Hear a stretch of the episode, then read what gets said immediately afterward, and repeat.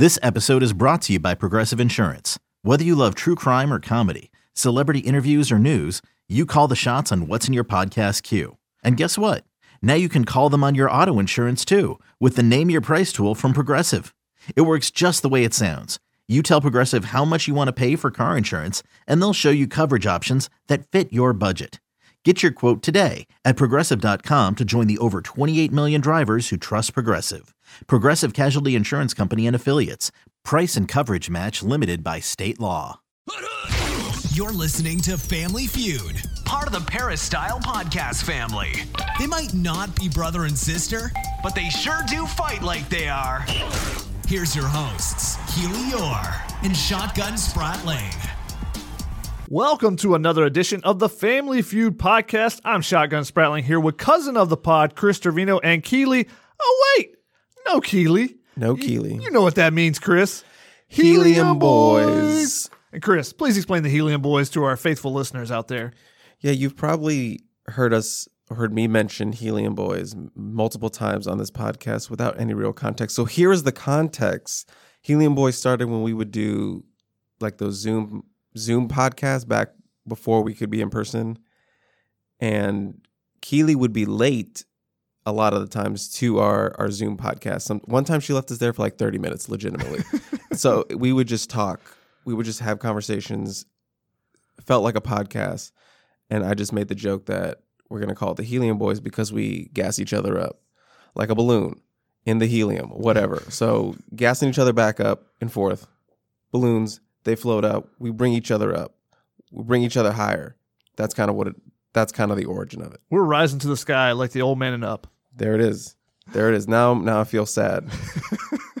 Why would you just remind me? We're skipping to the part where the house is rising. We're skipping the opening montage. Come on. First three minutes in, it's like It's so devastating. it's just- so devastating. Which, uh, again, we could talk about movies on this podcast because Keely's not here, who's never seen a movie.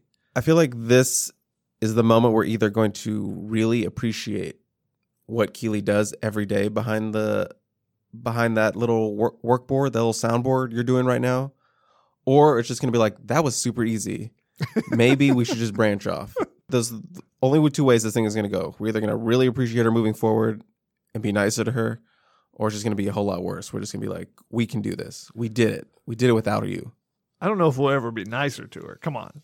She'll get too big of a head. Can't do it. Uh, I got to keep her grounded. But this is still the Family Feud podcast, even though this is a Helium Boys episode. Uh, it's part of the Peristyle Podcast family. As a reminder, you guys can subscribe to us on Apple Podcasts, Google Play, and Megaphone. Leave us a five star review. Tell us how much you like us. Tell us how much you like the Helium Boys podcast. Share it with your friends. Let everyone know. You can also email us questions, submissions, your thoughts, random thoughts that you have to our podcast at familyfeudpod at gmail.com. You can tweet or DM or email me your questions if you make sure to note that it's for the Family Feud podcast, and we'll try to answer as many as we can on the upcoming episodes. But Chris, let's jump into this off-season Family Feud slash Helium Boys episode. USC football spring camp is done but the gears keep churning keep churning. And we got to talk about the transfer portal because the transfer portal giveth and the transfer portal taketh. Usc making some more moves. The roster continues to morph and switch a little bit. You lose Stephen Carr. He enters the transfer portal. Great job by Keely Orr on that one breaking the story there. Props to her. She got that. Yep, got that out definitely there. Uh, and you know, he it's official as of on Thursday that he will be he has signed with Indiana. He is joining Deland McCullough, reuniting with him there. And USC also picks up a transfer in safety Chris Thompson coming from Auburn. Another Texas product is coming west to USC. You might as well just call it the West Texas Trojans right now. I don't even know why they're calling it USC anymore. It just seems like there's so many guys. What what have been your takes on the transfer portal overall? As you've just done a you know a transfer impact rating for going into this uh, this off season. What have you thought about the transfer portal and how USC's kind of attacked it this year? Yeah, as we've talked about, USC has done a really good job building this transfer class, and they've had some departures as well. You know, Munir McClain, we talked about him. I think our last podcast, he's gone. Caleb Tremblay was another departure, and now Stephen Carr added added him to that list. And I'm not surprised just because when I was looking at some of the major offseason questions, one would be how many more Trojans are we going to see jump into the portal? And usually a lot of that happens you know, right after the season or right after spring camp, because then you kind of get a, a sense of an idea where you stand with the team going to spring. Then after spring, you can kind of reevaluate your options. And you know, we have been hearing about Stephen for a couple months, even you know before spring camp, that maybe he was thinking about making that move. This was right after Keaontay Ingram had had joined the program. And, you know, that was kind of an interesting look just because you already had Stephen Carr coming back. You had Vavae Malepeai. You had two veterans. And then you're adding a high caliber, starting caliber running back in Keaontay Ingram. So obviously that was going to ruffle some feathers in that room. That was going to shake things up. And I think as we saw throughout spring camp, it really seemed like Vavae and Keaontay were kind of emerging in those those top two spots. Stephen had some moments, you know, I think he had a really good spring game, Mm-hmm. but I just think those two were just a little bit more in spring camp. And then Stephen obviously got hurt going into the end of camp, so he didn't get as much time there at the end. But I'm not really surprised that that move happened. I think, I think at least one of those guys was going to move on. I don't think Keaontay was going to move on. I think it was going to be one of Vavae or Stephen were going to see their way out, or they were going to stick around. But I didn't really see that because they have that one more year, and I think that's a really good landing spot for him. Indiana, you know, reunited with Deland, who very well respected, was one of those rare home run hires that Clay Helton made that no one really knew about. He ended up being uh, incredible. And then went on to the Kansas City Chiefs, did really well there, won a Super Bowl. Wants to come back to college because that's where he wants to connect more with players. He's a guy who's always been about a big player guy, so I think he's getting more of that experience working with kids in college as opposed to you know professional grown men. Working with his kid as well, as Yes. his son will be at Indiana as well this this uh, fall. and I think that shows just kind of the impact that Deland had in his one season here, especially with with with Carr, who knows him, He's like, hey, I want to go play for him again. So I think that's a really good landing spot for him. As far as the safety, Chris Thompson Jr. coming out of Duncanville High School, coming out of Auburn, I think that's a really good pickup. Just because I'm not convinced with the safety depth right now. You know, you lost a big guy in Max Williams this spring. That's a devastating blow, and I think picking up Chris Thompson was a reaction to that. I think you need more depth there. You're coming you're getting Greg Johnson back, but he's coming off a knee injury and you want to be a little bit cautious with that and I think he's really going to help solidify that depth and maybe even play the role that Max played, maybe being that, you know, that co-starter kind of role, maybe the guy they bring in with dime packages. Again, we don't really know where he's going to start out, but my guessing is he's going to be getting a look at nickel. And you're bringing in an older guy. He's not like a freshman. He's had one year in college. I mean, he wasn't like a starter or anything, but he's had he knows what it's like to play in college. He knows what it's like to be a part of a college program. So I think he can come in right away and provide that depth. And if down the line, possibly be a starter. I mean, one of the interesting things I thought about Chris Thompson is I'm going through his 24 7 page to kind of look up the recent articles about him. The comparison on his evaluation TJ McDonald, former USC Trojan.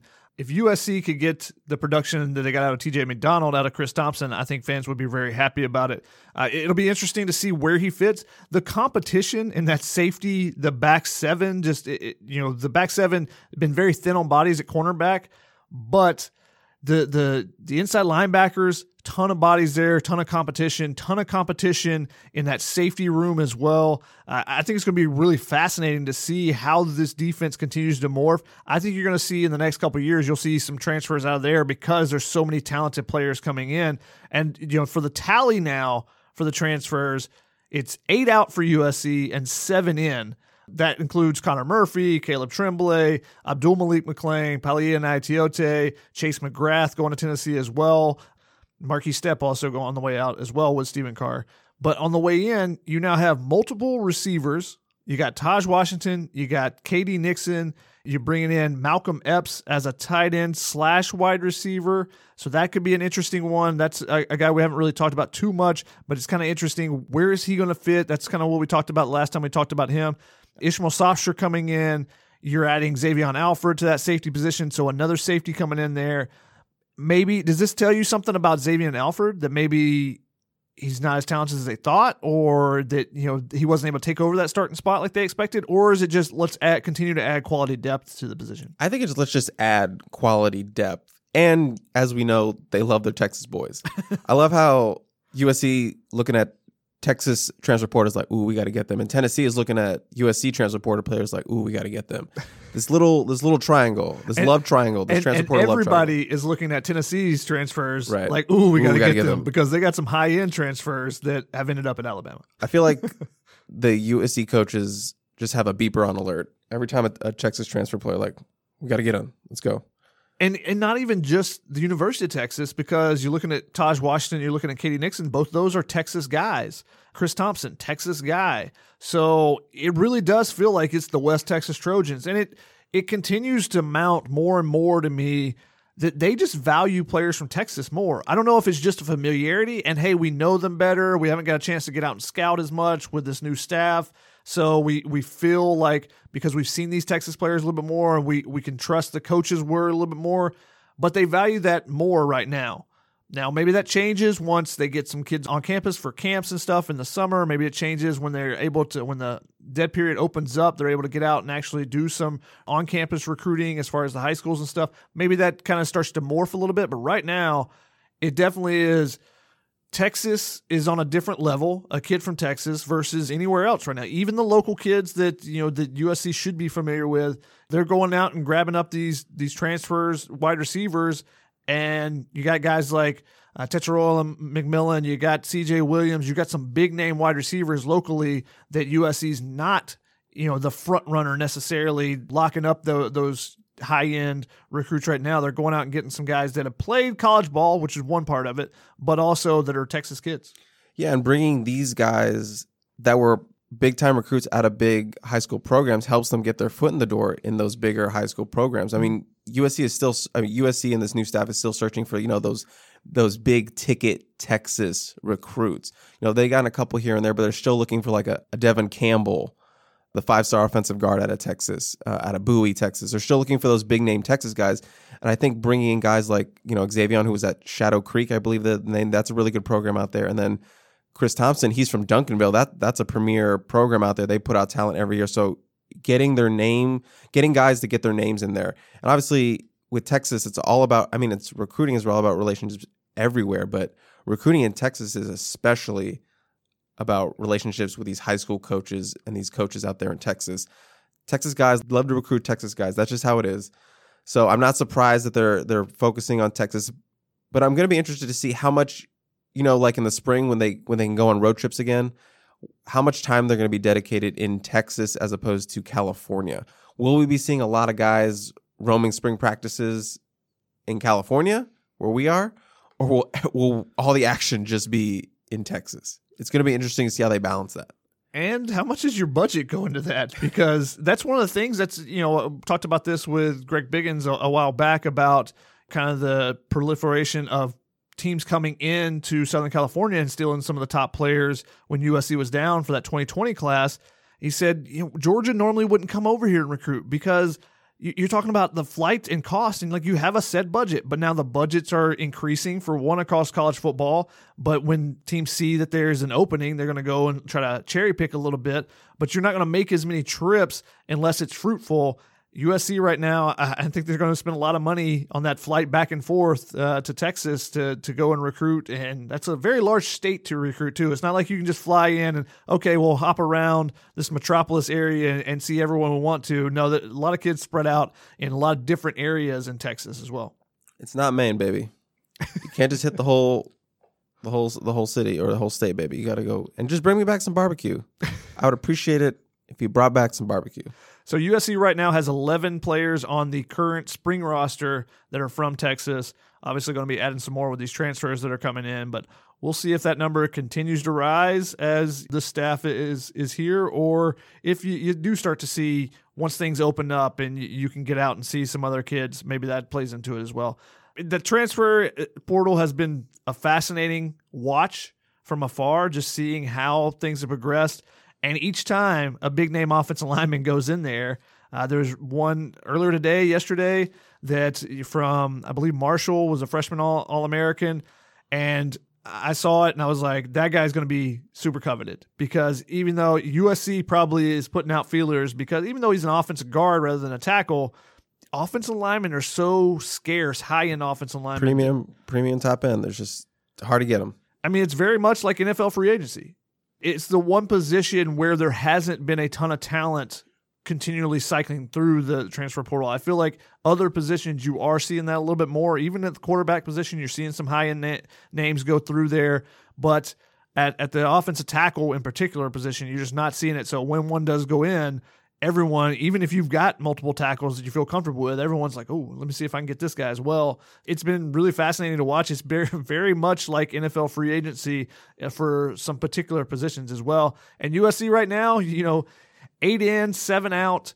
So we're seeing that the transfer portal is definitely going to be something a part of their future that they're going to be continually attacking. Talked about this a little bit with Brandon Huffman on the last Heard It podcast, but just the fact that you've seen what they can do against college guys. You don't have to take a flyer and say, okay, let me see if an offensive lineman can gain 30 pounds. You know, let me see what they look like when they lose 30 pounds in this strength and conditioning program. You see what they look like already a year or two in to a strength and conditioning program in college. So it's much different there just continues to be a fascinating read for me uh, watching the the transfer portal and seeing how teams are attacking it what teams are doing really well with it. And I would say USC's doing a pretty good job at it. I don't know what what was your your overall assessment of where they stand right now because you're going to lose some guys, but I think they've done a good job of going out and attacking some needs and some wants as well. Yeah, like you said, it's pretty even. Eight out, seven in. That's a pretty good ratio, and they're getting players that they need. They need in, they needed interior defensive line help. They got it. They needed safety depth. They got it. They needed wide receiver depth. They've got it. I don't know if you could say they needed another running back, but they got one. They got a good one, a really, really highly valued one. And I think a good sign of that is a little bit of a plug here. 24 7 just dropped their top 100 transfer portal rankings. You're talking about the transfer portal. We got transfer portal rankings, baby. We're ranking everything. Everyone's getting ranked and five of USC's seven transfers were ranked in the top 100. It was initially the top 50, then they expanded that to the top 100. That that can tell you we're gonna have our own top 247 for transfers at some point. But five in the top 100, that's pretty good. Did you get a chance to look at the list? Yes or no? I glanced through it. So you know who's ranked the highest out of USC's crop? Uh, Keaontay Ingram. Yes, he is the only one who remained in the top 50. He's number 29 took a little bit of a drop, three spot drop, but I think that's fair. I think Keaontay Ingram is the the gem right now of this class, a former starting caliber running back out of Texas. That's that's a good spot from number 29. And then Alford, Xavion Alford, he was in the top 50, but he fell to number 55, just outside. A little bit of a 12 spot drop. And then Sopsher, he was also in the 50, the initial 50. He fell 11 spots to number 57. But three guys in the top top 60, that's pretty good. Thompson Jr. made his debut. He's at number 69. And then Taj Washington, he made his debut debut at number 71. So that gives you our five. That's pretty good. If we're looking at the guys who have entered from USC, Palaie Gaoteote, he's number 10. That's a that's a one spot jump from him. He's still shopping around. You know, Texas was thought to be the landing spot. Ohio State now seems to be like the likely landing spot, but he's still swimming around in that portal. Markese Stepp, he was number 24 initially. He makes a drop down to number 41. He has since signed up with Nebraska. He had a little bit of an injury, so he missed most of their spring, I believe. And then Stephen Carr, he made his debut at number 39 on that list, inside the top 50, which I think is a fair spot for him. So, yeah, five guys in the top 100. Do you think that's accurate, that ranking of them? Ingram, Alford, Sopsher, Thompson, Washington. The one guy I'm interested in that I think could be ranked higher, and I don't know because I haven't seen him, just seeing his stats, seeing you know some highlights. But Taj Washington, he's a very interesting player to me. Curious to see what he's going to look like at USC, where they line him up, you know what they can use him, how they try to use him. You know, I think he can be used in a couple different ways. Looking at the wide receivers now, there's been some some notable names from the wide receiver position. Wan'Dale Robinson is the top overall wide receiver coming going from Western Kentucky to Kentucky, and you know he was a dynamic offensive weapon, punt returner as well. But the second name on the wide receiver list, you might you might notice this one, you might recognize this one, Puka Nacua, former USC commit, all the way up at number 14 overall. He hasn't really done anything in college, which is interesting in the rankings that you know how they decided and i don't know exactly how they went about this process but you know how much do you factor what they did in high school? How much do you factor what they've done so far in college? Taj washington is a guy who has had success already in college. Now he's going to make a big jump up from the aac to, to the pac 12 but you know puka nacua hasn't done anything taj washington had. How you kind of factor those You know, I, I, thought there was some there were some other familiar names on there. You know, Zach Charbonnet, a guy from local Oaks Christian that UCLA picked up, number 16 overall. So it, it was kind of interesting just to look at the the rankings and say, you know, I recognize a lot of these names, and for Palaie to be as high as he has when he has struggled in his career. Now, I still think that if he was healthy this past season, he would have taken a big jump forward after a couple games, just like we saw from Ralen Goforth and Kana'i Mauga. And maybe that's exactly what, you know, the guys that were ranking these see from him. But I just thought it was interesting. Some of the guys that are high, some of the guys are low. You know, some of them have produced already in college, some of them haven't. And, you know, how do you kind of factor that into the rankings? Not exactly sure how they went about it, but it, it is definitely interesting. And I do think that Keaontay Ingram is definitely USC's top transfer. He's got a couple years left of eligibility, and I think that's positive for them because he and Vavae Malepeai are not in the same class like Vi and Stephen Carr were. So I think if you're just looking at it as a straight trade right there, I think that's a positive for USC just to break up the two classes there. I, I think they have similar type of games, Keaontay Ingram and Stephen Carr, as far as they can catch the ball the backfield, they can break some tackles, make some guys miss. But I think Ingram definitely showed out and was the better performer there. I think Stephen Carr definitely upgraded though because he's going to go to Indiana. And you, you think about it, Deland McCullough comes in there. He's a first year running backs coach there. So he doesn't have any experience, any knowledge of the guys that are already there. But now Stephen Carr, he does have knowledge of. So, you know, if he ends up being the one that has the ultimate say in how much playing time or who starts, I think that Stephen Carr has an advantage there versus the guys that are already on the roster at Indiana. So I think it's a great landing spot for him. He has a comfortability with Deland already. So I think that he's going to feel comfortable. He knows the the language already, so he knows what Deland's looking for. All those things that can give him an advantage. I think it's a perfect landing spot for him. And you go from you're already going to be in a competition with three or four other guys, so why not go somewhere else where you're going to be in a competition?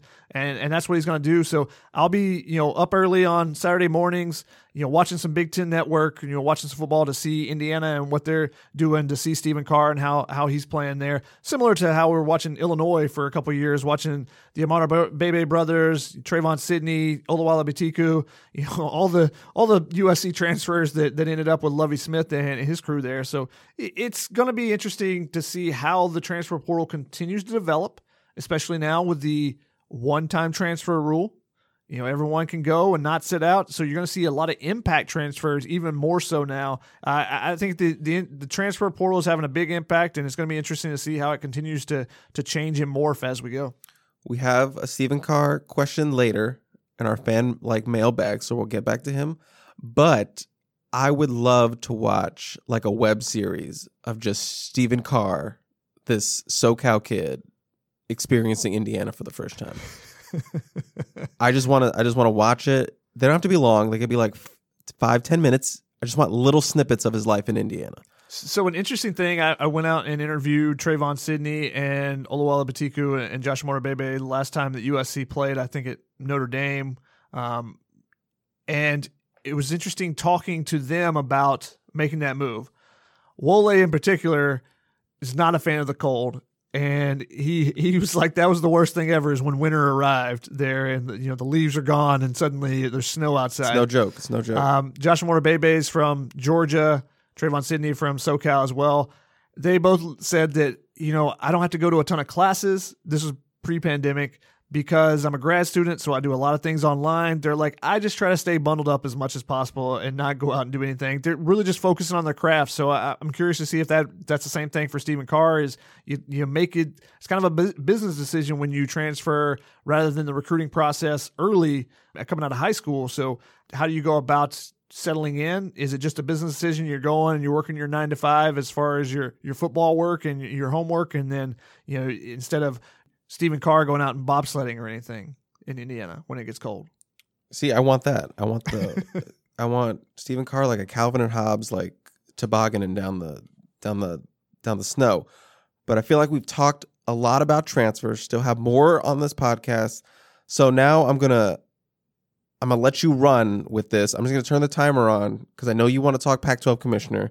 I know you want to talk about the end of the Larry Scott era and the new new old busted, new hotness, old oh, busted, Larry Scott, hot newness. I know you wanted to talk about it. You brought it up. So I'm just gonna start a timer. I'm gonna go make some food, and I'm just gonna let you go. So shotgun, I cannot pronounce the name, so I'm gonna throw it to you. But you want to talk about the new Pac-12 commissioner? George Kliavkoff. Yeah, we'll we'll A&R that in for me. you want to talk about George? So I'll let you talk about George. What were your reactions? I know you have thoughts on this. Yeah, it was, it was another transfer. Transfer of power potentially back to the Pac 12 because Nice. at least if he follows through with what he said in his opening press conference, that's a five year down the road. We'll see if that actually happened. But at least the early look at what he's going to do is all positive. He answered all the questions and that he knew the answers to.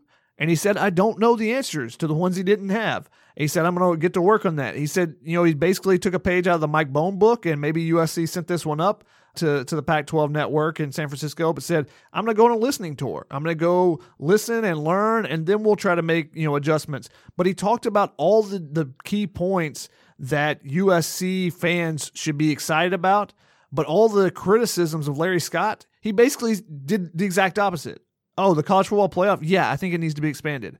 Oh, the TV deal? Yeah, we, we got to do work on it. You know, everything that Larry Scott would him and haw and try to talk around, he was direct with it. He answered the questions, and I think it's definitely headed in the right direction if he follows through with you know the way he won the opening press conference. It's an outside the box hire, a guy that's coming from MGM uh, International. Uh, you know, he's worked with the casinos, the entertainment industry, and now he wants to come and, and take over. Now he does have some sports background. I think it's an interesting hire, but from the opening press conference, he definitely won that, and hopefully for USC's sake, for the Pac-12's sake, and for college football as a whole, college sports as a whole, he follows through with it because the landscape is much better when there's actually a power conference in the West. And it's not just once you get past Texas, then there's no more United States as far as college athletics, except for those sports that only the West Coast plays in water polo and beach volleyball. So I think it's really important for the Pac 12 to be strong, to be the conference of champions, but be champions in actual team sports that everyone cares about, the moneymaker sports.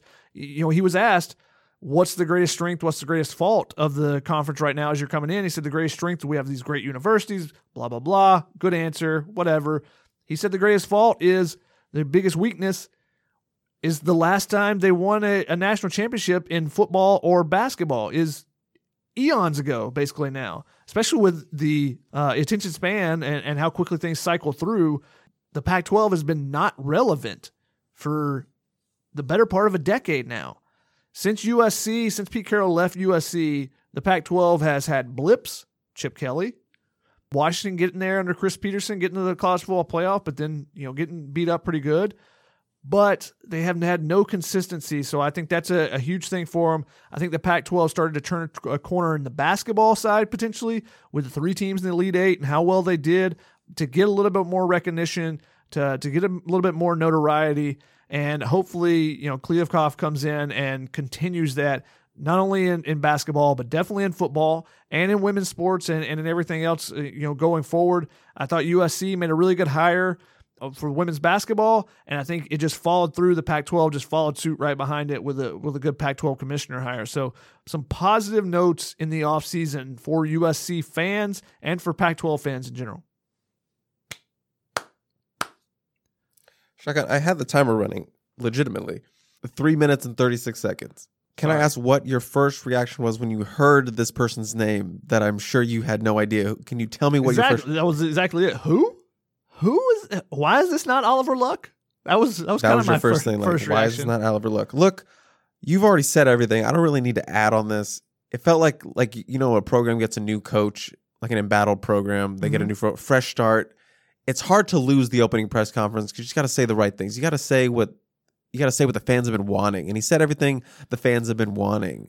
The the Pac-12 that, fans, That you know, not always the case, though. Right, right. It's not a gimme, but it's really hard when you, you had a coach that you just don't want anymore and you get a new one. It's like a fresh new toy. It's really hard to mess up that the opening press conference, and he did a slam dunk. But I just want to say the biggest upgrade for me is the name. We're just upgrading the name. You're going from from Larry Scott, which is like a legitimate, just like a pen salesman name, like just a boring pen salesman name. Drives a a Mitsubishi, whatever. No one cares. to G- George Kliavkoff. Kliavkoff. I believe that's how you pronounce. That's a badass name. That's like legitimate, like bad guy villain John Wick name. I That's mean- like a Russian mafia name, and like you don't want to do business. You got you better come to the to the table correct. Oh, get him on the college football playoff committee. And then like he just is like gives you that look and he's like Just the stare. he starts speaking in Russian a little bit. He just needs a little bit of Russian accent. Suddenly a Pac twelve team gets into the college football playoff. It's amazing how that works. you don't want my Pac-12 team. why you don't want the Pac-12 team? You have two SEC teams. Why not a Pac-12 team? I only asked for one. I only asked for one. You give them two. I just want one. Maybe we visit your mother. Maybe she she she will tell you that there should be one Pac-12 team. This not fair. Very good, very chills, good, Chris. chills. I just watched a movie. I watched Golf Nobody last night. There was a Russian mob boss as the enemy, so I got Russian in my brain right now. So yes, that's all I'm gonna say about that. The name, great name. Yeah. Just basing off the name, I like I like where we're headed. Won the press conference. We'll see where they go from here. I think the Pac 12 network is a big step there. How do they attack that one? How do they attack the you know the rights deals that are upcoming? Are they trying to get out of the the current deals? They're trying to renegotiate earlier. There's a lot of question marks still, definitely. But early reviews, positive, positive notes there. So hopefully you can continue on that because, like I said, I, I think that it, college sports and college athletics is much better when it's a national event rather than just an East Coast event. Shotgun, ready to play a game? Ooh, a game. Ready to play a little game I call over under? Keely never lets us play games. So No, see, it's always like stick to the script. I've pitched I've tried to pitch games. I've tried to pitch like game show like games. Not fully formed ideas to be fair, but I still have have thoughts of doing like a game show type game for an episode of the podcast. And we have the time now. It's the off season. We need things to talk about. But since and, she's and not even here, when you come up with a great segment, she makes you go all corporate. yeah, what's up with that? No. What's up with that? I'm not seeing any of that money and I'm not seeing any of those corporate dollars in my pocket.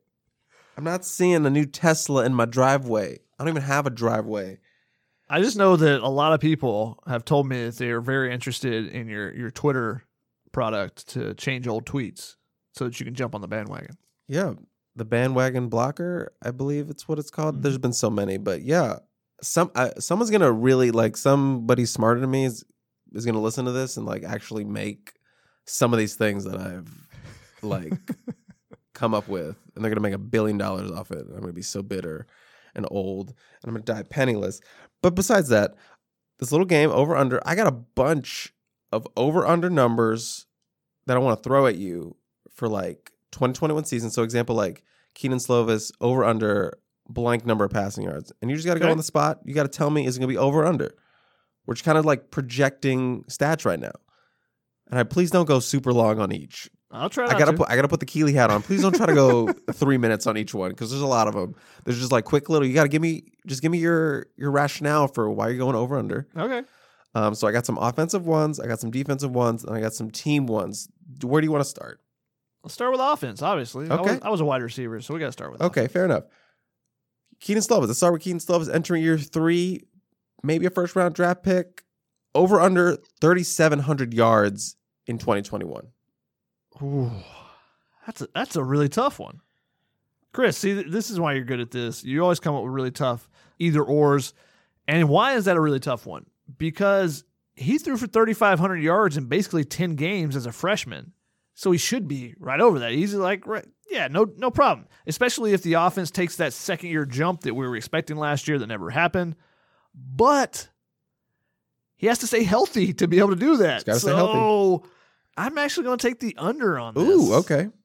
I'm just, okay. I'm still not sold on that offensive line.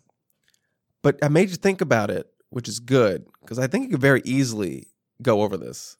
Yeah, if he stays healthy, if I if I get a caveat, then yeah, I would go over. Okay. I think the production will be there when he's healthy.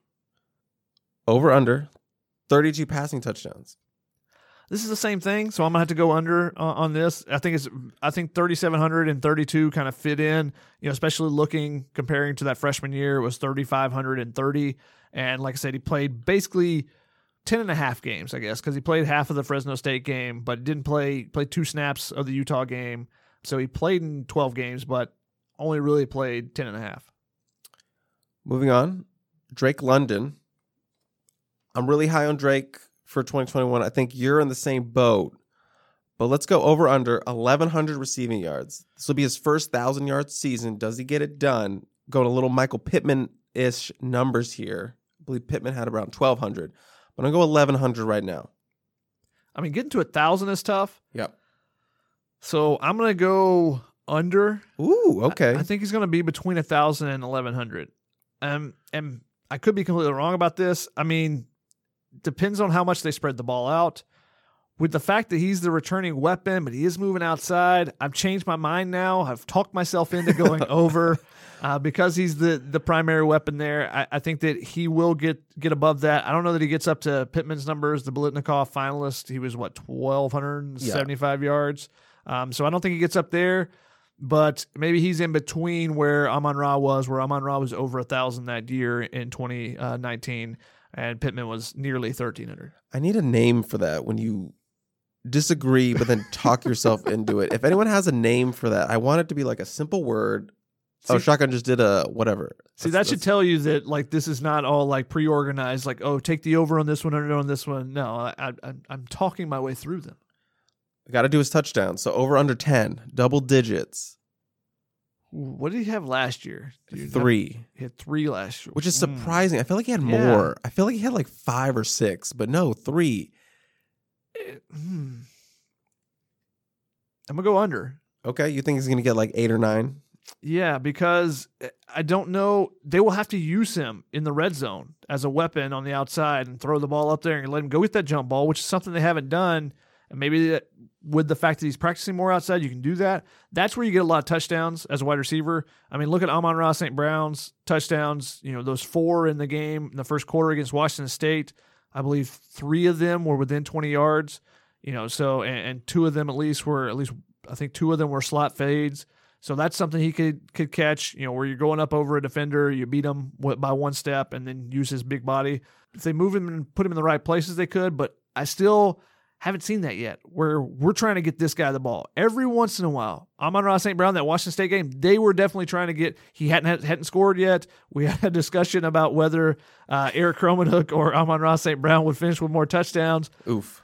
I, I didn't win that one. Big oof. Um, but they purposely wanted to get Amon Ra St. Brown in the end zone that game.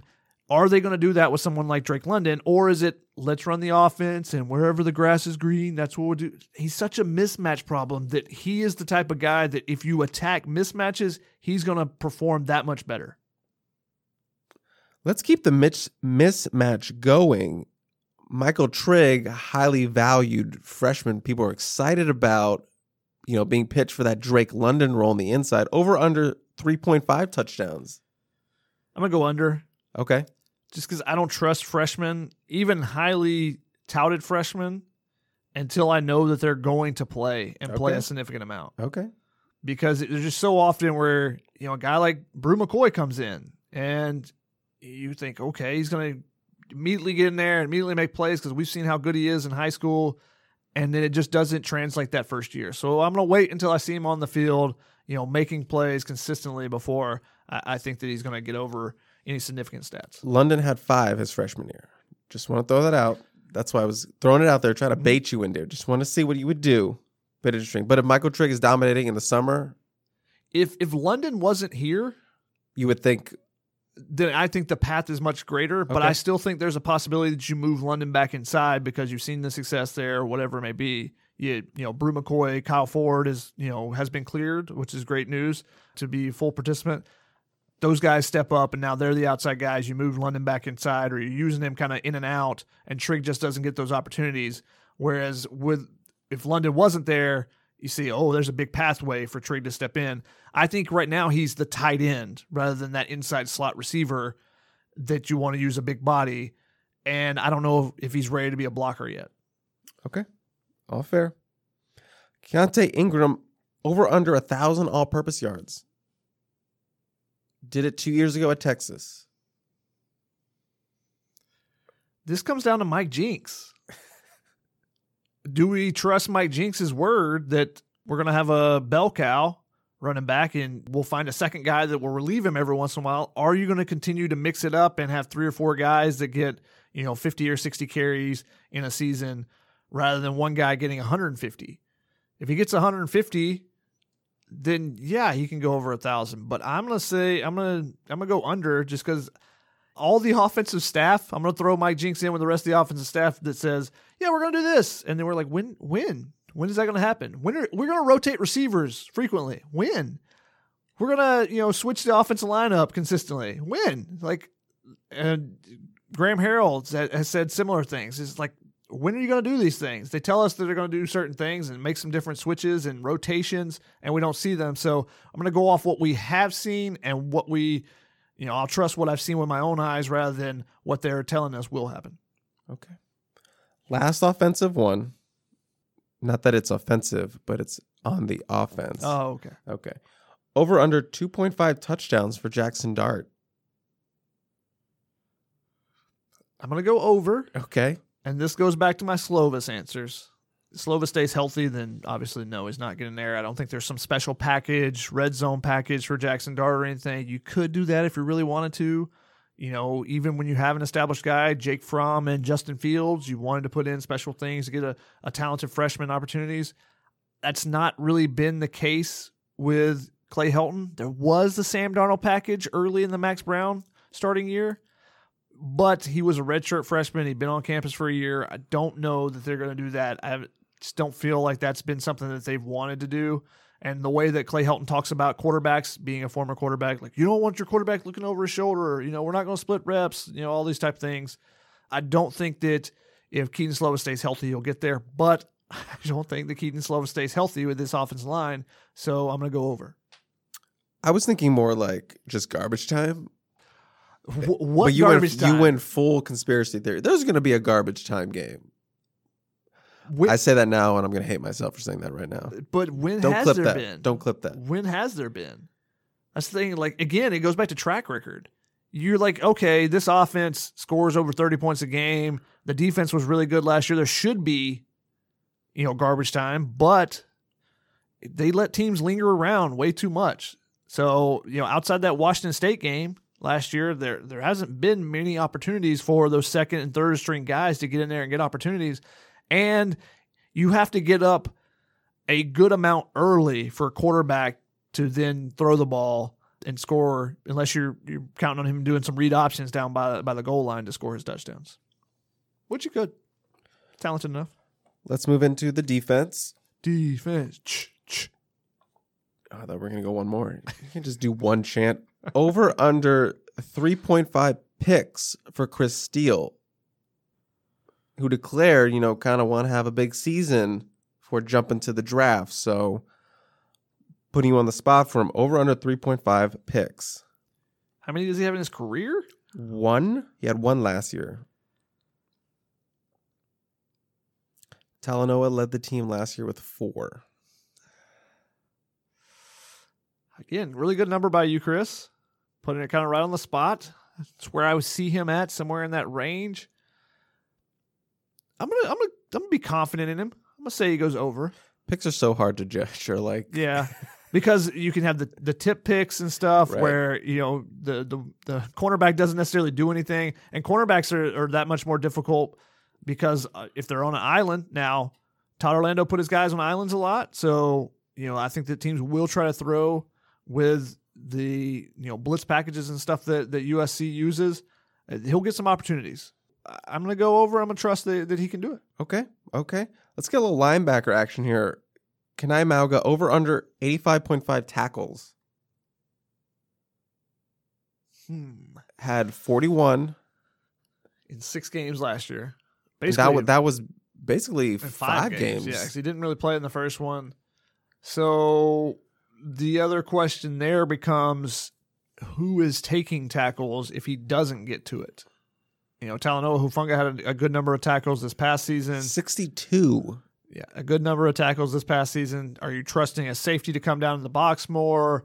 Do you need those linebackers to make more plays? I'm going to go over. I think he's going to be the leading tackler among the linebackers. Will that be the leading tackler on the team?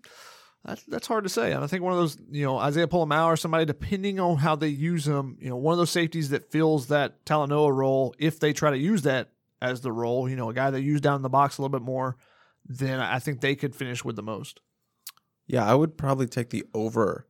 I just feel like Mauga's gonna have a good season. I think he's gonna be close to that 90 mark. And I feel like he is more entrenched in his spot than Ralen Goforth if one of those other mm-hmm. guys comes back. Jordan Iosefa, Solomon Tuliaupupu, Elijah Winston. If some of those guys come back and start getting rotated in a little bit more, that I feel like Mauga has proven himself a little bit more over his career. So And he's proven to have some of those like monster games. He's had a couple monster when he plays Utah, when he goes off. Let's move to the defensive line. Over under 10 and a half sacks for Drake Jackson. Big. that's a big number. That's a big number. I'm just saying, top five prospect, potential prospect for the 2020 NFL draft, Gil Brandt, putting it out there. A lot of first round action. I think 10 and a half sacks has put you in that first round discussion fairly, fairly well. So, shotgun, 10 and a half sacks, Drake Jackson, full season at this outside linebacker hybrid spot. I'm trying to stall for you because I see you frantically Googling. Only had two last year. I think 5.5 the year before in limited time when we got injured. so the one thing, this is what I was looking up. Um, I was looking up Chase Young's numbers. Interesting. Interesting. So Chase Young, his sophomore season had 10 and a half sacks, right on the mark there. And then his big season where he was in the Heisman contention for a little bit was 16 and a half sacks. All right, we're not going that far. no, but I think that I think that that's an interesting track record to look at. Maybe he's a year behind where Chase Young is. If he wants to be a top 5 pick, this is the year where he needs to break out. And so I'm going to go with over Oh, okay. I think he's going to be right on. But it, this comes down to this is the difference between him and Chase Young. Ohio State has produced pass rusher after pass rusher after pass rusher, and everyone is getting to the quarterback.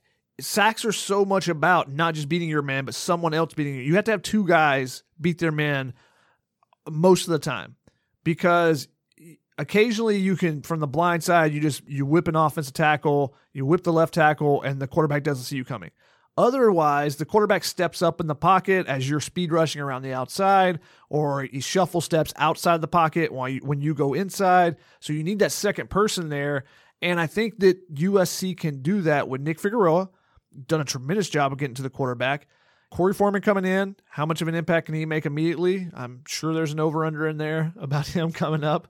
You know Um, me. You know me. If they can reel in JT Tuimoloau out, you know, and, and Brandon Huffman talking to him on the Hurt It podcast, plug. If you, you haven't listened to that one, you definitely should. It's a really good listen, really fun. Uh, chat with him always, but some really interesting stuff in there, I thought. I don't know. Look, he's plugged the sh- he's plugged it like three times already. Go listen to it. It's, only great. Twice. Go. There's gonna be a third one. Oh, Listen, okay. there's gonna be a third one by the end when we get to our mailbag question. I guarantee it. And put some respect on Tuli Tuipulotu. Yeah, He definitely. he could be a dynamic pass rusher too in his second year. He showed some stuff true freshman year. This year, I expect big things from him coming off that edge. So a lot of pass rushing, and then Hunter Echols can help you out too if they move him around like they did in 2020. There's options. Yeah, th- and I think that's what it's going to take. It's going to take other guys being able to get back there as well. It can't just be Drake Jackson because then if he's the only guy that is doing anything, double teams. Yeah. Maybe even triple teams. You know, that's how you shut down an elite pass rusher is you add, you know, the tight end chips on you now. The running back is coming over to help out and you have a, you know, the guard is paying attention out there if they need to come and help out. Schemes can be really focused to shut down one guy. Now you may give up something to someone else, and that's why it takes a second guy. It takes a third guy. And when the entire defensive line is attacking and doing well, that's when you end up uh, was 2017, 2018 when Uchenna Nwosu, he was a beast coming off the edge. But you had Porter Gustin on the other side who was having success. You had success in the middle with Rasheem Green. So you're getting pressure from all three areas on the defensive line. And now you add in Todd Orlando's blitz packages and stuff. I think that he definitely can. The one thing that may threaten that is that if they're really successful with all those things I just said, maybe they just get spread out so much that he doesn't get that number. Maybe it's not one guy that gets a bunch, but you have four or five guys that get, you know, six or seven. Yeah, good point. Speaking of the triple team, I want someone to be so dominant that they have to like make a separate, smaller offensive line off the edge. off the butt of the left tackle. Do you think there's something there? I think I revolutionize like if Chase Young coming off the left tackle, then I make a smaller offensive. That's called a, a two tight end set where both the tight ends. No, I want five people, a second offensive line. Re- right, might be all right. revolutionary. Just think about it. Think feels, about it. Feels like you wouldn't have many offensive weapons if you're using a second offensive. I don't line. know, but if it works, talked about sacks. You mentioned all that great stuff. So let's get into more sacks. Over under 4.5 sacks for Korey Foreman, the number one overall player. Drake had five and a half his freshman year. Is that right? Drake had five and a half, yes. Then I will say over. Oh, okay. That's a big number for a freshman. Not even Yeah. Had had that number, but I'm putting a little more on Korey just because of his stature as a number one overall player. And again, that goes back to all those things we just said. Yeah. You know, if they're having success getting to the to the quarterback with multiple guys, then someone steps up. That was, I actually thought Kanai Mauga coming in as a freshman, I thought he was a guy that might surprise and get three or four sacks Um, because he was playing coming off the edge initially, and I just loved the way that he was attacking off the edge and beating offensive tackles in his first fall camp. Never really transpired, but that's the kind of thing that you're looking for. You're looking to see are other guys getting there, and it opens up some opportunities because you go now. Korey Foreman is a little bit different than Kanai Mauga, just as far as the name recognition of the freshman that you're getting. You know, the offensive tackle on the other side is like, oh, it's a freshman, I got this, and maybe you know gives up. It only takes one. It only takes one one snap to to get beat. So it's a grown man though. he's a grown man. It's a little bit different. Name recognition too. Everyone's be like zero. That guy's wearing zero. Zero. Over under 11 and a half tackles for a loss for Nick Figueroa, a 2020 breakout. Seven last year, Seven last year in six games. six games. And I think he's not going to get the attention that's going to stop him, that's going to preclude him from getting to that number again. So I think that he, he's going to get it. I think it's going to be over. And maybe I'm putting a lot on this defensive front. We are. You've taken the over on every one of these, so And part of that is my confidence in the the progression of the guys under Vic So'oto. You're seeing that defensive line, the defensive front has been, you know, been the group that I think has grown the most in the last year with this new coaching staff. So I'm putting a lot on, on Vic So'oto and I'm putting a lot of guy on those guys in the front, but I think that they can do it. now we're moving to the team ones. Over under 34.5 points per game for the offense. Over. I mean, there were what 33 last year. Mhm. Yeah, I'm gonna go over. Okay. now I'm talking myself out of Look at that. He's doing the reverse thing. Well, they don't have Alijah Vera-Tucker anymore. They don't have Austin Jackson anymore. I love how it's so quick. It's like something in your brain is like, no, you idiot. Take that back right now. I'm still going to go over. I think that the addition of Clay McGuire, they're going to figure some things out to be able to run the ball better, and then they'll be able to score the ball more consistently than they were last year. If you're just like 15% better in the red zone, True. like- yeah. just 15%. I mean, third and one, fourth and one. If you can just mix it up a little bit and pick up some of those, and then those ones where you're at the 30 yard line, they become a field goal, you know, and the ones that are in the red zone, you know, you get the first down, you end up scoring, you know, that 25% of the time there. You, you definitely, you're adding six to eight points a game there. So I think they can. Over under 21.5 points per game allowed by the defense. Where were they at last year? 26. That's a big drop.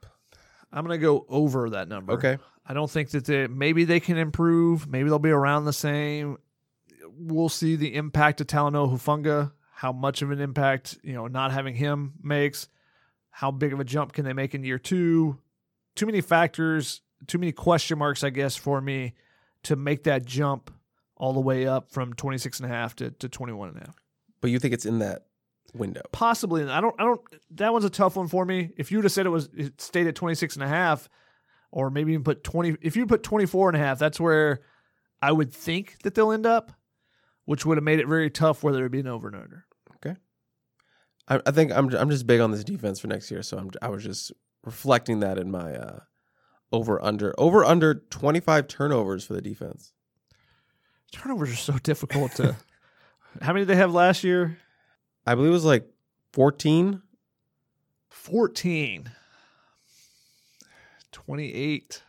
Are they going to get to that? Look, if you're banking on the sacks, I think you're banking on a couple sack fumbles, maybe a couple under duress throws.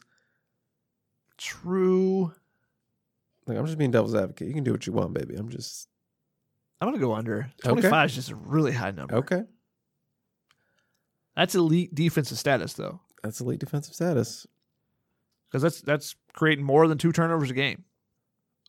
Over under four yards per carry in the run game, which they haven't done since in the last two years. Then I'm gonna stay under. Okay. Just gonna go off track record here, even though I I- think that they there's some positive potential there with Clay McGuire. Maybe switching up some of the things that they do in the short yard situations, which we saw a little bit of in in the spring. But uh, too many questions on the offensive line. You know, even though there's four starters returning, there shouldn't be too many questions. There still are way too many questions in the offensive line. That tells you all you need to know. There's four starters that are still going like, what's going to happen? Are those starters even going to be The starting- starters. starting in the same spots at least? Over under 99.5 rushing yards per game.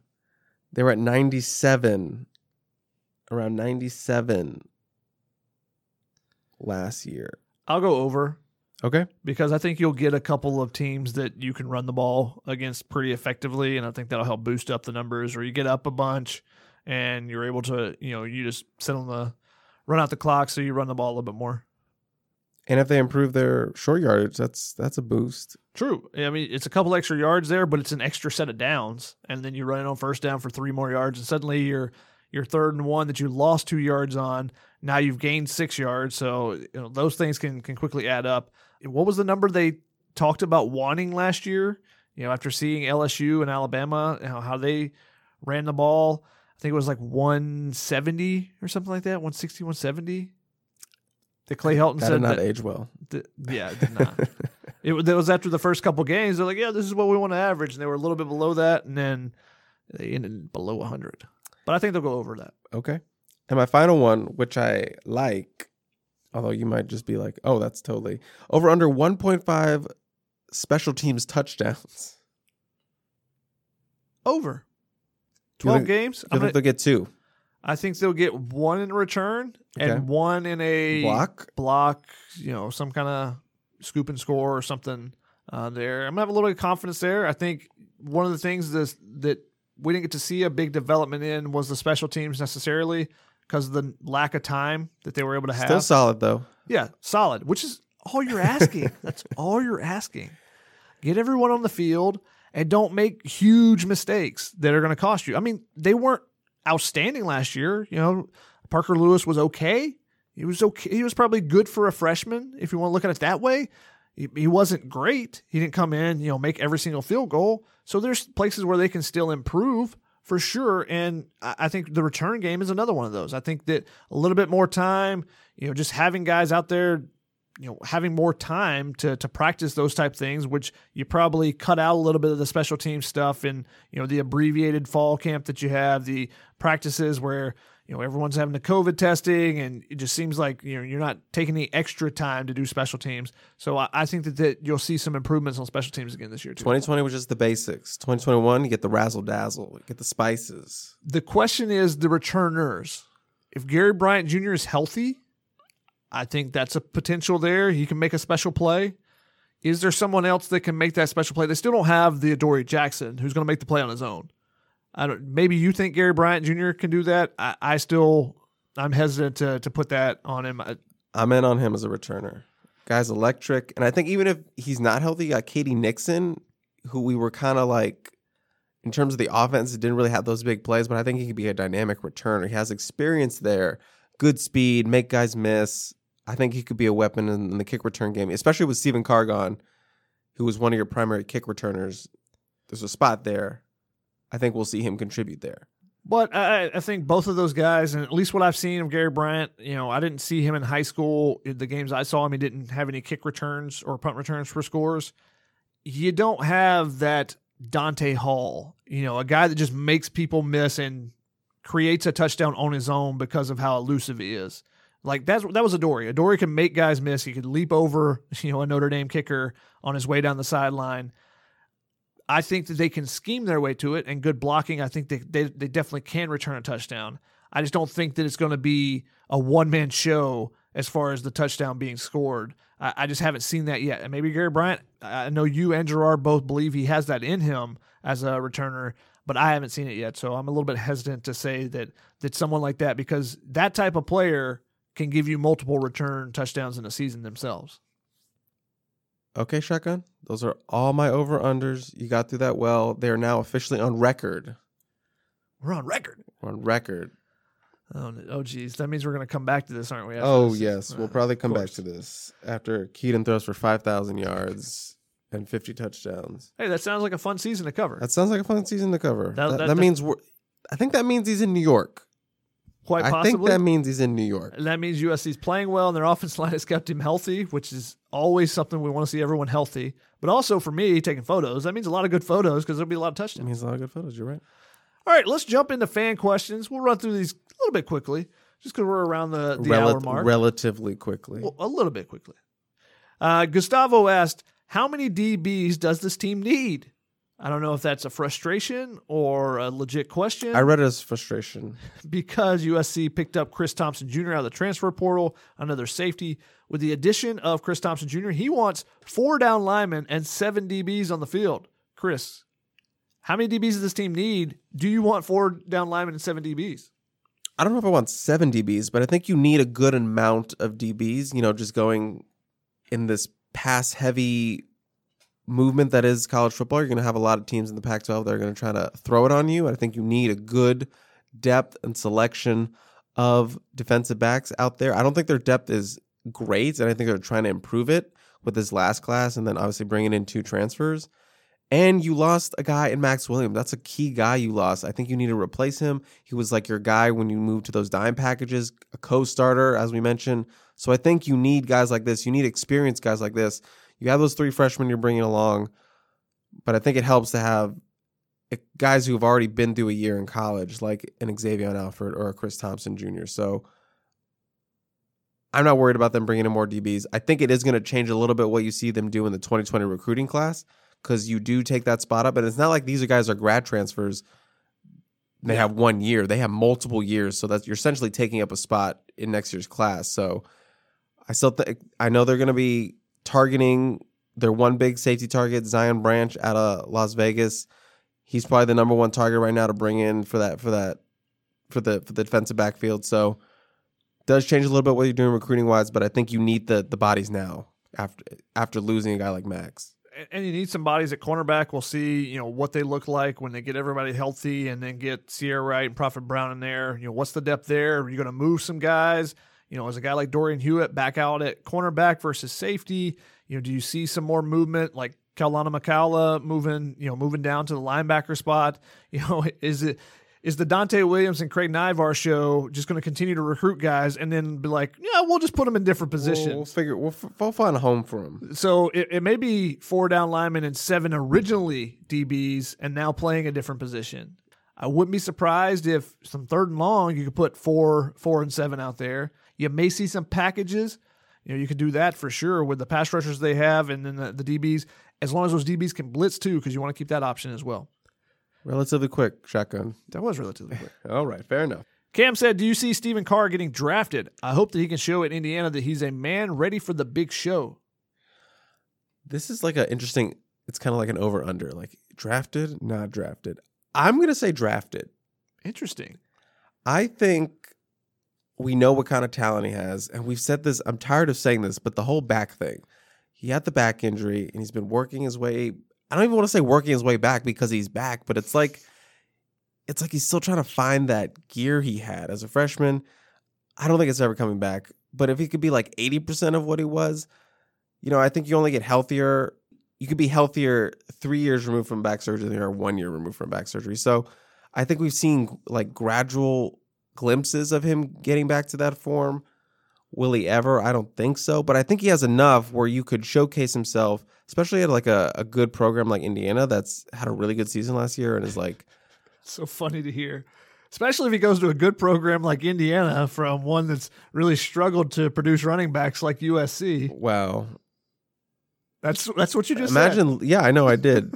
Imagine listening to that 10 years ago. I mean, just a good program like Indiana. Imagine hearing that two years ago. I said like an up and coming program. Had a good season, but I see what you're saying. no, they're, they're doing a great job. And Stephen Carr is actually the first former five star to ever enter their program. Interesting. That's crazy to me. I think Deland's going to change that. It could definitely could, uh, especially if he produces with Stephen Carr to begin with, and then the younger running backs that they have. They were already producing when he was there the first time.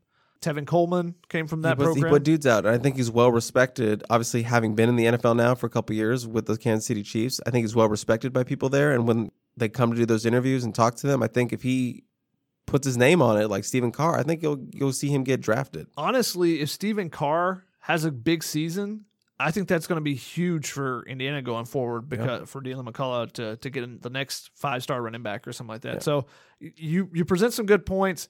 However, I'm going to say no. I don't think he gets drafted just because it's the the running back position has been so devalued. But I think that's wouldn't that make a case for like people want to scoop up? You're not taking them high, but you can get some good running backs later. You can, but you can also get like it seems like you can get a guy in the third round that used to be, you know, a top 15 guy now. So I think that pushes everything down. So if Stephen Carr going into the season, you're like, maybe he gets drafted and it would be a sixth or seventh rounder 10 years ago. I think he gets pushed down to be an undrafted free agent. I don't know. I hope for I hope for him to have the best for the best uh, of luck out there. Uh, great kid. Always enjoy talking to him. It's been fun watching him. You know, since his seven on seven days in high school, since like a sophomore. So hoping you know that, that he has success with Deland McCullough and they they can reunite and, and put it together.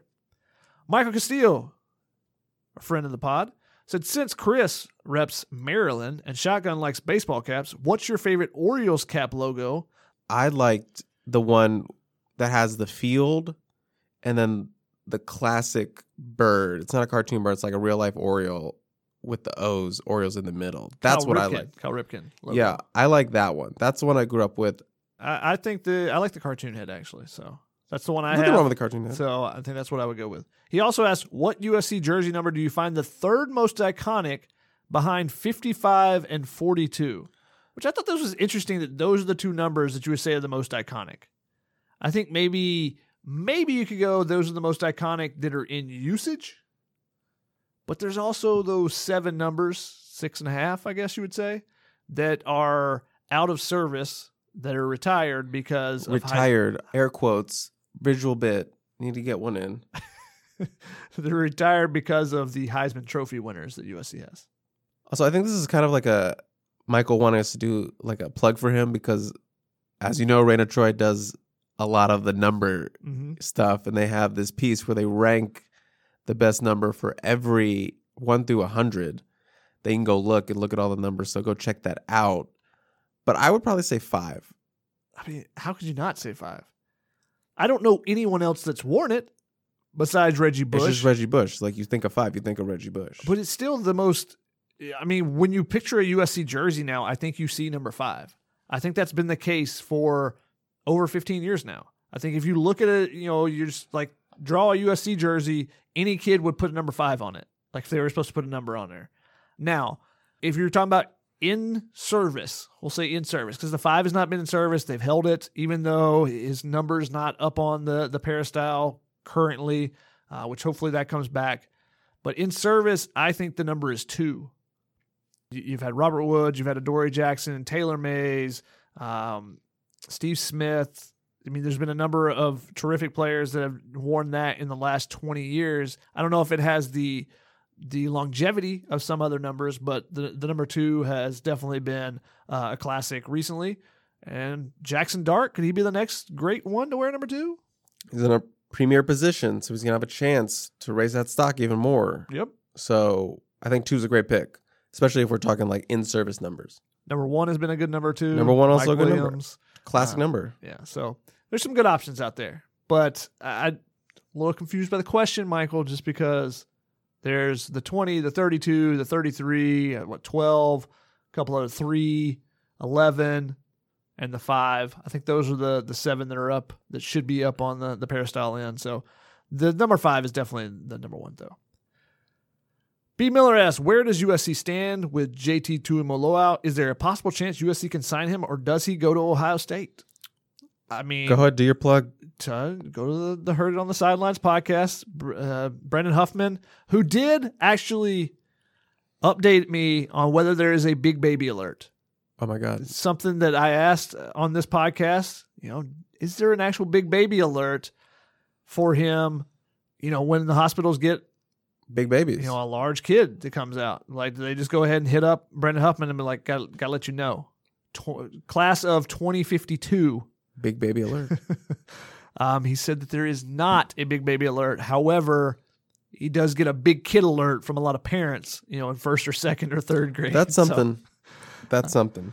You can you can go listen to the Herd on the Sidelines podcast, and he breaks down exactly where USC is with JT Tuimoloau, exactly where Mo- Tuimoloau is in his process. He is going to take visits. He is going to you know USC as long as they stay the course. That was the way that he put it. You know, I asked him what USC has to do. He said stay the course. So you can go get a little bit more details over there. But yes, there is still a possible chance that USC can sign him, and they are still in position. So where they stand with him is still in position. Now, I would still not say that they're the front runner.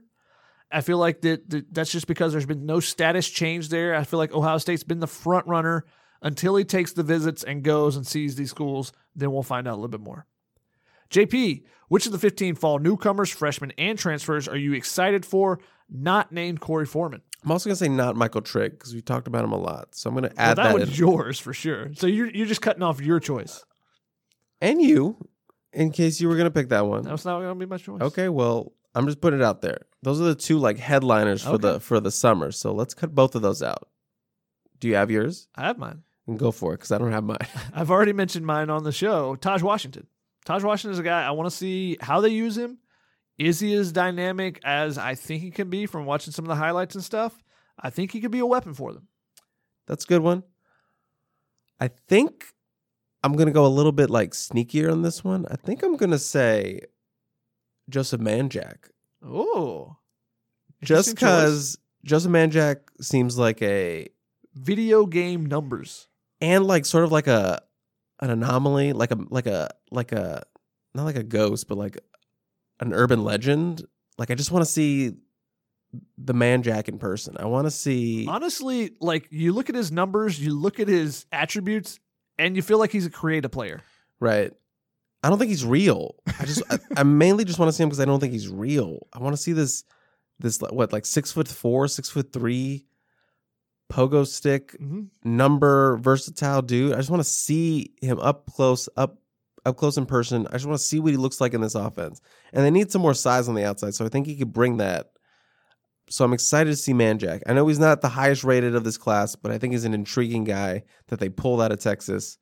So I'm gonna go with the Manjack. If I was picking a freshman, I would pick Prophet Brown because he's a guy that I haven't seen. I think that's part of the intrigue for you with Manjack is we haven't seen these guys in person to you know get a, a full assessment ourselves. But I want to see what Prophet Brown is, is as a cornerback, a guy that we had you know listed as a running back throughout pretty much his entire tenure in in the database until you know he committed to USC and they were like you know he's coming in as a DB. So I want to see what he looks like initially and what he looks like after fall camp after Donte gets his hands on him a little bit. So I think that's a, an interesting one for one for me too. Can he get in that mix? Is Ceyair Wright in that mix at cornerback? Keely coming to you from uh, the frozen tundra of Hawaii. I don't know why we couldn't just do the show live in Hawaii, but someone didn't invite us, so that's why She doesn't get service on the beach oh, that's why she was uh, not on the show this week. with a mai tai in her hand. I could use one of those. What was your first impression of each other? Interesting. she has stolen this question from me, so I do not appreciate that. But and this this question has the ability to go deep and get those thoughts out there. But I'm going to keep it short. I thought shotgun is very intimidating. Ooh, Just because shotgun it comes off as very like confident. He knows what he's saying, he knows what he's asking. He stands there with authority. So he is sort of like an intimidating figure and he's extroverted. I would say he's extroverted. He can talk to anyone, he can have a conversation with anyone. I am not like that. I'm the I'm introverted. he's the opposite of me in that sense. So people like that intimidate me on initial meeting because they have this ability to be dropped into any situation and thrive and like control a room. I was we when we road trip to Arizona, we mm-hmm. got an Airbnb and there was a party going on because we stayed in the back half of this dual house and these people these were like college kids from a local Christian school, which is just a wild story in itself. But they invited us to the party, and we went to the party afterward. And then Shotgun was like randomly holding court with these people, asking him at wisdom and advice about like dating and stuff, and just making friends and being the man on campus. And he was doing it like he would, like he was doing it like they paid him to come here and do this. Like they found him on Craigslist or something to like and he was just holding court by the pool. And then we watched a man almost kill himself by trying to do a backflip to impress somebody. And he just totally biffed it. just like did Oh, not connect. Faceplant. Did not connect. Oh my god! I thought I thought there was going to be an ambulance. Standing back tuck. N- no Drake Jackson. There was no Drake Jackson there that night. This man totally over flipped it, hit his face super hard on the ground. And it was just that's what I remember about that night. and that's how I would describe shotgun. Just someone who can be dropped into a party and just command a room. So intimidating is my first thing. But now we're helium boys, so that's where it's at. Helium I didn't Boys want for life. helium boys for life. I didn't want to get into that big of a thing, but that's that's the that's where my answer took me. I, I think the number one advice I gave that night is never try to do any kind of acrobatics when you've been drinking. I don't know why. don't try to do a backflip. If you've had one sip, just be like, yeah, I'll, I'll do one tomorrow. Yeah, sober up. Not the time to And I think do he was trying to impress a girl. I bet her first impression was not a very Mm. good one there. My first impression of Chris was like, "Who is this dude? Why? Why is he not coming over to talk to anyone? Is he? Does he actually work for our site or what? What's going on here? I'm like a spider. understand. I'm more scared of you than you are of me. Is how I. because technically Chris works for 24 7. Uh, we technically work for Ryan. I'm a stepchild. yeah, so that's part of the reason why he's a cousin of the pod. I was like, does this guy work with us? Is he just going to be off doing his own thing? That was kind of my first impression. Like, what is, what's going on here? But Helium Boys for life. There we go. And then our final question comes from Jay. Outside of Jarvis Jones, who was the last transfer out of USC that was a huge loss? I already had mine right off the cuff. I think it's Bubba Bolden, former four star safety, highly regarded out of Bishop Gorman. People were excited about him. And then there was some, I don't want to say freak, it's not a freak accident. It's like a freak situation just with like being suspended It's And the whole- yeah. Title Nine deal, and it just was like it was a mess. Basically, what it was. Yep. And then That's, it, you know, the best way to put it, actually. it would have been hard for him to come back and join the program after what had happened at USC. So it was like better go our separate ways. And now he's at Miami. I think he's balling out. I think he's he's got early. He decided to come back for another year, and I think he's already being projected as a first round potential first round draft pick for next season. Although those, like the first draft, the first mock drafts after a draft never hold up. So We'll see where he, what he take does that with this a year. huge grain of salt. But I think he's on the right path to Mhm. being, you know, a high end draft pick, and I think he would have had a real huge impact here if he was still, you know, in a Trojan uniform. The reason why I don't think that's the correct answer Okay, is because USC still had some really good safeties right after that. I think you can look at some other positions where they've struggled right after losing a guy. Cary Angeline pops out to me because USC struggled at the tight end position as far as catching passes, being a uh, receiving threat. Daniel Imatorbhebhe in a similar vein. Now his obviously it was injured, everything else. Um, but I think it goes back a little bit further. I think the true last impact, there's a huge loss, is Malik Jackson. I mean, he's an NFL guy. He's a guy that has gone to the NFL and been a multi-year guy that's you know a legit dude. Now he left after the sanctions came down and you know there was free reign that anyone could leave. But I think that's the last really big one that has gone on and had a lot of success. Went to Tennessee and then you know was you know was really successful with the Broncos. Not I don't remember exactly where he is now, but I think that's the the bigger loss there than a guy like Cary Angeline or even Bubba Bolden. Okay. I respect your decision. Really going back there. It's not that far back. It's 10 What's- years. Sanctions were 2009. That's far back.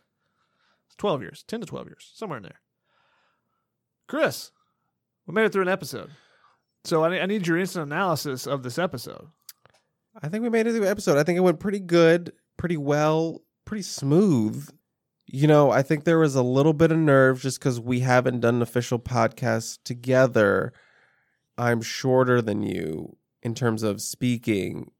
I'm used to maybe having a break, not having to go one on one with you, sparring a little bit. But I think it went really, really well. I would love to do another Helium Boys podcast. That's my instant analysis. I think it was a good performance overall. I got my jokes in, I got the laughs in, and I think that's all that really matters. I mean, I think it was a tremendous performance on the recording side. The editing side, on the other hand, we, we might struggle a little bit more with. But now we've done both the podcast, hosting the podcast. We're gonna I'm gonna have to do the editing afterwards, but also an instant analysis. So, you know, we're just we're taking filling up all the roles Achilles is absent for right now. I mean, if we're gonna do her roles, maybe she could write ninety stories for me. We'll call it we'll call it even for the month. Or just one that's like three thousand words from me. Fair enough. Fair enough. And there is no take it or leave it, just because that's a group thing. I don't like doing that one on one. I like doing that all together. But I did have an and one. And one. And one. As I've mentioned several times with this podcast, I love picking Shotgun's brain about baseball. And baseball has been, Very, very good to me. yes, very, very, very, very good to him. But baseball has been in the Twitter sphere recently, particularly about sending a home run on a 3 0 count and then getting plunked the the the the next day, the next game.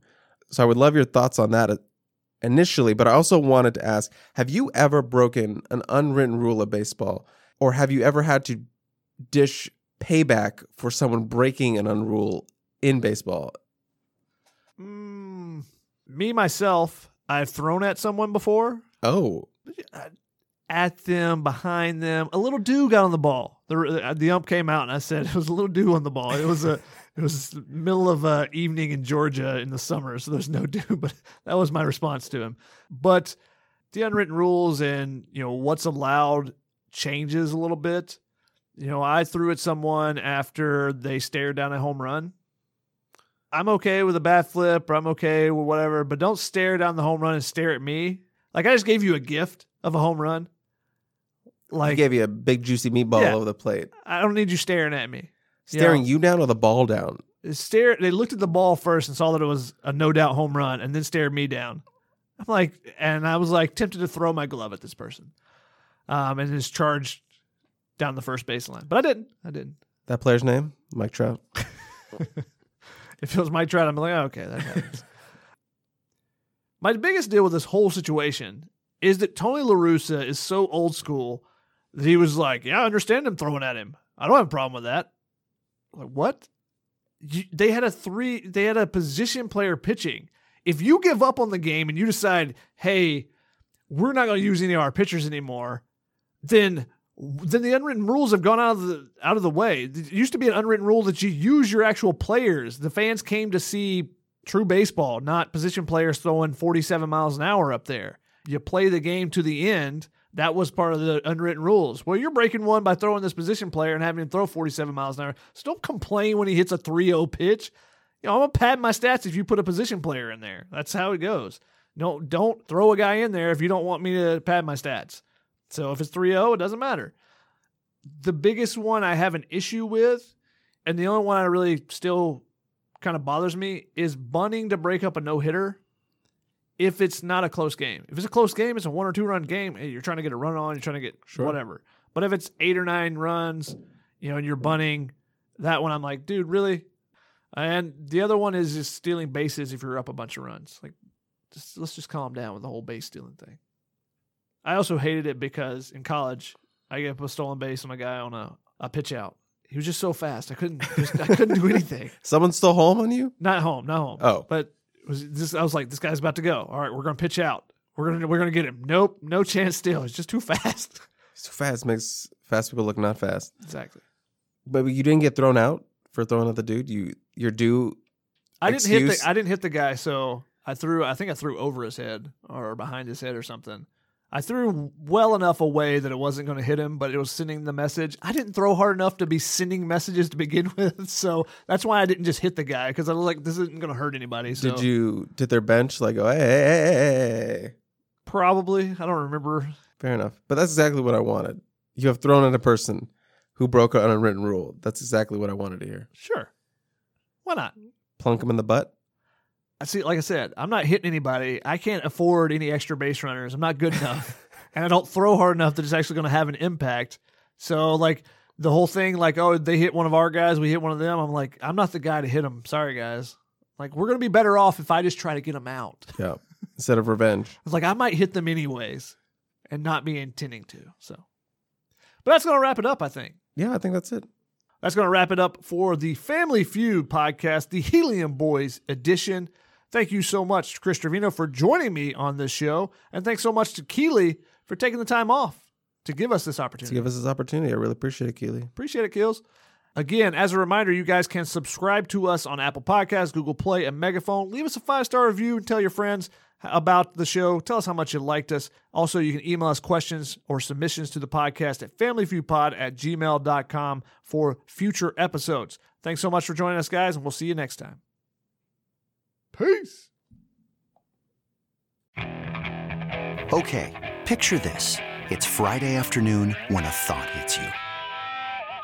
I can waste another weekend doing the same old whatever, or I can conquer it. I can hop into my all new Hyundai Santa Fe and hit the road. Any road. The steeper, the better. Because my all new Santa Fe is available with H track, all wheel drive, so I can hit the trail without a worry in the world. Heck, with three rows and best in class rear cargo space, I can pack the whole family in with all our gear. We've got available dual wireless charging for our phones, so we'll never lose touch with civilization, and we won't lose touch with the primordial power of Mother Earth. So, which is it? Waste the weekend or do something a little more epic? And conquer it in the all new Hyundai Santa Fe. Visit HyundaiUSA.com or call 562-314-4603 for more details. Hyundai, there's joy in every journey.